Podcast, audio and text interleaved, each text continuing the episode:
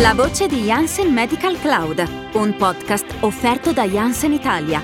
Attraverso l'opinione e la professionalità di esperti di diverse specialità, offriamo un costante aggiornamento delle competenze sempre più utili alla professione del medico e del farmacista ospedaliero.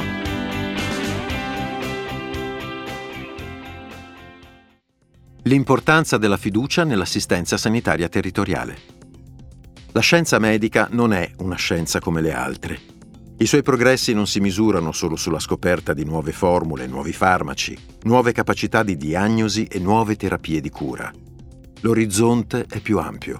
Si estende alla persona nella sua totalità.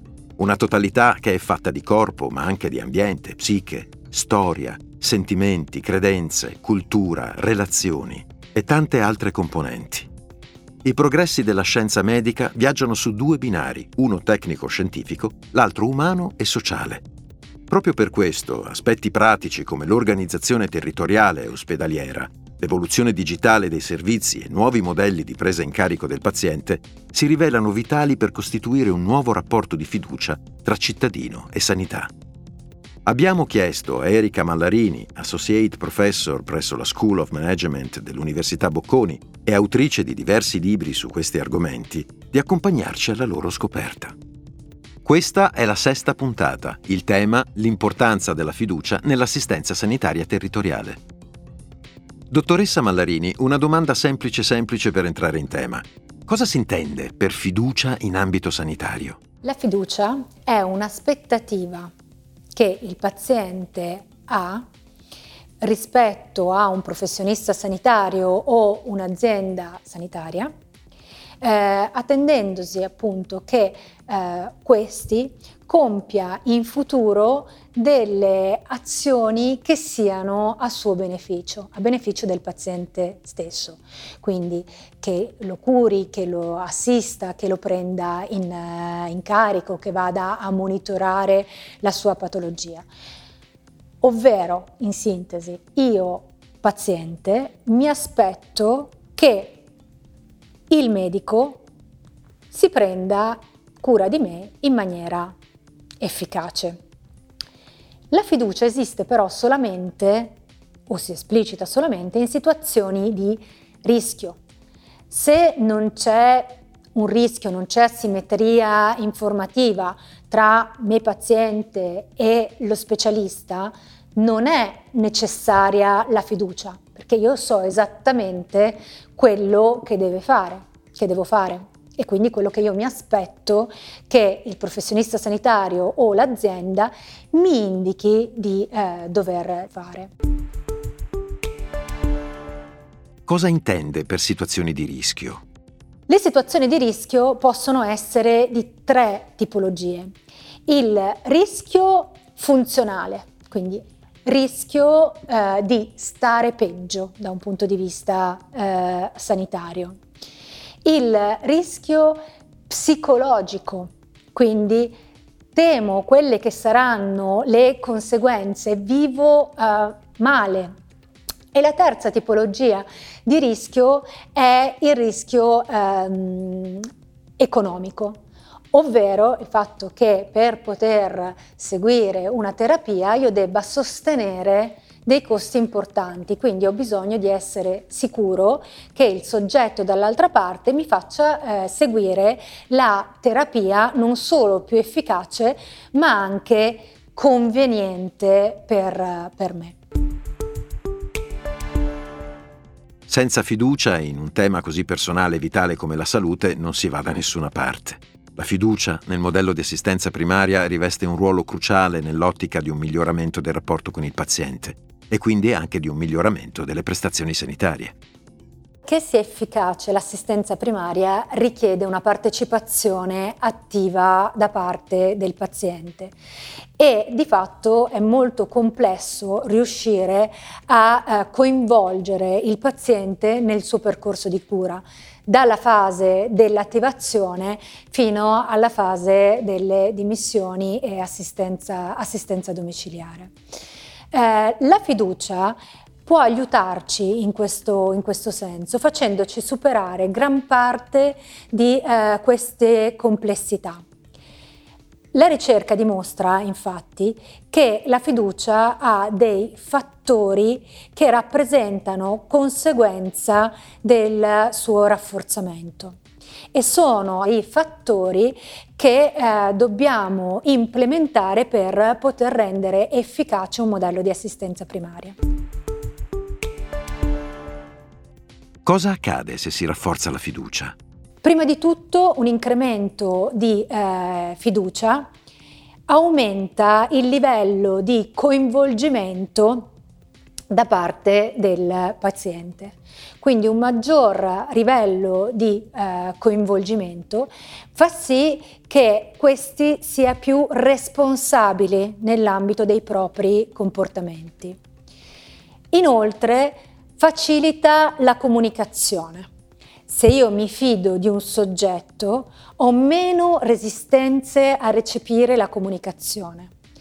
E poiché accedere oggi al sistema è complesso per via della sua frammentazione, avere una comunicazione più efficace ci aiuta a indirizzare il percorso del paziente, il patient journey, rispetto a quelli che sono gli indirizzi appropriati. Quindi facilita la collaborazione, facilita la comunicazione, riduce la necessità di attivare delle azioni coercitive e pensiamo quanto effettivamente sarebbe stato importante durante in particolare la fase 3 del, del Covid. Eh, abbiamo dovuto mettere una serie di regole che non sempre sarebbero state indispensabili se le persone avessero seguito eh, semplicemente degli indirizzi. Quindi anche questo elemento della nece- minore necessità di eh, ricorrere a coercizione ci può aiutare nell'ambito delle vaccinazioni di tutto appunto quello che sono gli elementi di eh, assistenza eh, territoriale. Verrebbe da dire che la fiducia è terapeutica. Supporta la partecipazione attiva attiva al percorso di cura. È difficile curare qualcuno se questi non è eh, responsabilizzato e convinto del proprio percorso di cura. Aumenta la eh, soddisfazione per la terapia e quando di fatto io sono più soddisfatto eh, tendo a migliorare ovviamente la mia relazione con la struttura e quindi anche in questo caso a seguire un comportamento più eh, responsabile. E questo porta a un miglioramento appunto eh, anche sull'efficacia eh, terapeutica.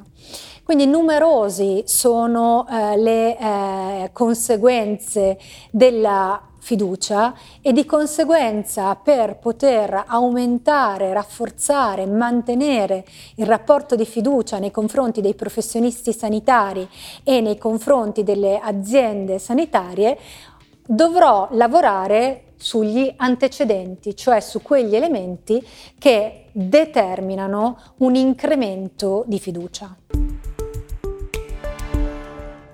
In un'ottica di trust management, cosa devono fare gli operatori e le aziende per rafforzare la fiducia del paziente?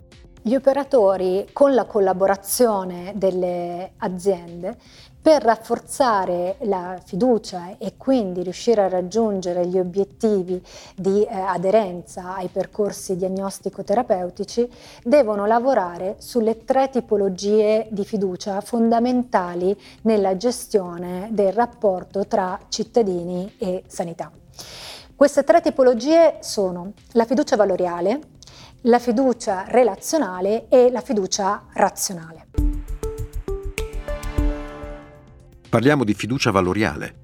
La fiducia valoriale è derivante dalla condivisione dei valori tra il cittadino e la struttura sanitaria o eh, il professionista.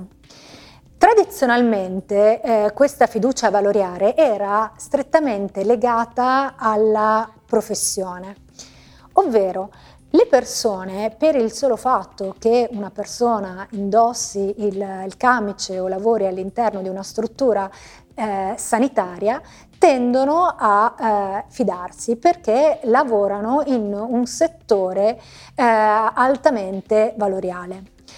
Purtroppo questa tipologia istituzionale eh, di fiducia valoriale eh, sta diventando sempre meno rilevante in tutti i eh, settori.